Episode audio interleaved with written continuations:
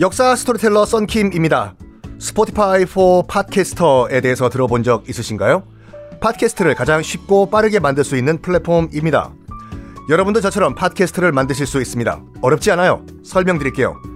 Spotify for Podcasters에서는 핸드폰이나 컴퓨터로 바로 팟캐스트를 녹음할 수 있는 제작 툴을 제공합니다. 배경음악, 전환 효과음, 그리고 자동으로 음질을 향상시키는 기능 등등 한 곳에서 녹음부터 편집까지 팟캐스트를 빠르고 쉽게 만들 수 있습니다. 이렇게 만든 여러분의 팟캐스트는 Spotify for Podcasters를 통해서 애플 팟캐스트, 구글 팟캐스트 등 여러 다른 플랫폼에도 한 번에 배포하고 한 곳에서 관리할 수가 있습니다. 여러분이 팟캐스트를 만들기 위해 필요한 모든 것들을 한 곳에서 모두 무료로 제공합니다. Spotify for Podcasters 앱을 다운로드 받고 지금 바로 시작해보세요. 네, 여러분 안녕하십니까. 역사 스토리텔러 썬킴 인사드리겠습니다. 자, 저 썬킴과 함께 한번 강원도 한번 갑시다. 강원도요. 11월 11일, 12일, 1박 2일로 아, 강릉과 속초 역사 투어를 또 갑니다. 아, 토일이거든요. 이틀, 이틀 동안 1박 2일로 떠나시는데, 뭐, 이 강릉에 있는 오죽헌 등등, 속초에 가시면 우리나라 최초로 함흥냉면을 만든 오리지널 원주집이 서울 오장동에 있는 게 아니라 속초에 있어요. 그 집에 가서 점심도 드시고 또 이 함흥냉면 관련 스토리도 들으시고 어 속초로 들어가셔 가지고 속초에서 1박 하신 다음에 그 다음 날 강릉으로 내려와 가지고 강릉에 있는 오죽헌 등등 역사 유적지 돌아보신 다음에 다시 서울로 돌아오는 코스거든요. 아, 한번 갑시다. CNU 투어 사이트에서 여러분 신청하시면 되겠습니다. 병인양료 지난 시간까지 말씀드렸죠. 병인양료 말씀드렸는데 이번엔 또 신미양료 한번 들어가 봅시다. 병인양료 병인양료는 1866년 병인년에 일어나는 거죠. 신미양료는 그 이후에 5년 후인 1871년 신미년에 일어났습니다. 어, 일단 그 차이를 보면요. 프랑스군이 상륙했던 병인 양녀는 많은 조선인 병, 병사들을 죽였어요. 병사뿐만 아니라 민간인도 죽였습니다. 민간인도 죽이고 아니 아예 그냥 강화 읍성을 다 박살내 버렸어요. 그 화려했던 고려 궁지에 있던 수많은 건물들 싹 다 불태워 버리고 백성들 다 죽여 버리고 했지만 신미양녀 때 미군은 정확 민간인은 손 안 댔습니다. 정확하게 군인 대 군인 전투만 한다라고 그리고 약탈도 안 했어요. 우린 전투하러 온 사람들이다. 라고 해서.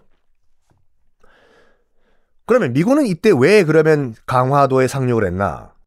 명분은 이거였어요. 명분은 뭐냐면 병인 양료가 일어났던 1866년 그 똑같은 해 바로 한두 달 전에 제너럴 셔먼호라는 미국 상선이 대동강, 평양 대동강을 따라서 쭉 올라가는 일이 발생했습니다. 쇄국 정책 때잖아요. 그래서 멈춰라 이놈들아. 관리들이 얘기합니다. 근데 제네럴 셔먼호는 그냥 무시하고 계속 올라가요. 말이 상선이지 거기 대포까지 장착이 돼 있었어요. 그리고 올라가면서 대동강변에 있는 민가들에게 위협 사기까지 합니다. 빵, 빵, 빵. 평양을 방어하는 측에서는 조선에서는 접에 스탑시키라고 스탑 안 해요. 다가가는 조선배 대포 쏴서 침몰시키고. 이건 더 이상 상선이 아닙니다 이제. 하늘이 도왔는지 어쨌는지 모르겠지만 이게 가다가 어 이제 그 물이 빠진 모래톱에 딱 걸려버렸네요. 제네럴 셔먼호가. 그래서 성남 평양 국민들이 이걸 다 불질러 버려요. 미국 상선 제네럴 셔먼호를.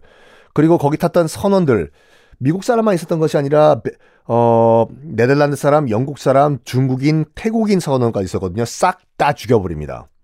그래가지고 제너럴 셔먼호가 왜 대동강으로 거슬러 올라왔는지 이유는 몰라요 지금도요.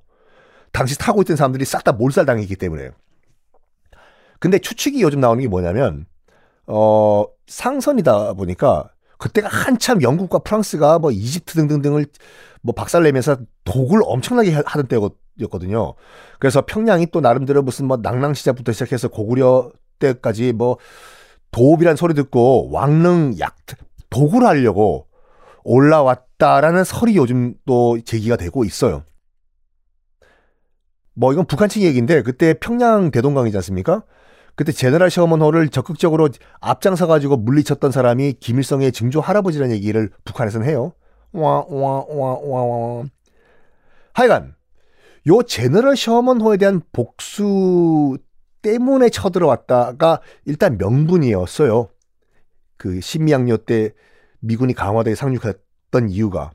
근데 그건 아마 수업 시간엔 그렇게 들으셨겠지만 실질적인 명분은 아닙니다. 그러니까 최근에 그 발굴된 그 자료에 따르면은 이미 조선에 와 있던 미군이요. 그 소식을 들 그걸 그때 안 거예요. What is that? 뭐? 1866년에 우리 미군 아, 우리 미국 상선이 조선 땅에 와가지고 뭐 불타서 다 없어지고 사람들이 죽었다고? 딱 됐네. 야, 이거 명분으로 우리 상륙하자. 조선 땅에 와서 들었어요, 여러분 미군들이요. 똑같이 프랑스가 거쳤던 그 라인 그대로 갑니다. 지금 영종도와 인천시 사이에 있는 작약도라는 섬에 상륙해서 실실실 위로 올라와요. 자, 그러면 뭐 프랑스는 식민지 확장 차원에서 조선을 넘봤다고 하면 그럼 미국은 왜 조선에 접근을 했을까? 요. 미국이 일본을 강제 개항을 한 이유는 뭐냐? 초밥을 먹으려고? 덴뿌라 먹으려고? 아니죠. 그때가 한참 미국이 그거 할 때였어요. 뭐 지난 그 병인 양령 때도 말씀드렸지만 그 포경 산업이 굉장히 피크를 쳤을 때요. 고래 잡아가지고 그 기름 가지고 등키려고. 그래서 일본을 강제 개항시킨 이유도 태평양을 휘젓고 다니다 보니까 휴게소가 필요하잖아요. 미국도. 그래서 소떡도 먹어야 되고 그 휴게소 차원에서 일본을 강제 개항을 시킨 거예요. 그리고 일본을 딱 그 강제 개항시키고 일본에 이제 그 미국인들이 들어가다 보니까 어? 지금 중국이 앞에 딱 있는데 중국은 어떻게 할 수가 없어 지금. 왜냐면 일본 영국이 이미 선점을 해가지고 아편 전쟁 이후에 거의 뭐 특히 남 양쯔강 이남의 중국은 거의 뭐 영국화가 돼 있는 상태였지 않습니까? 어, very 아쉽다.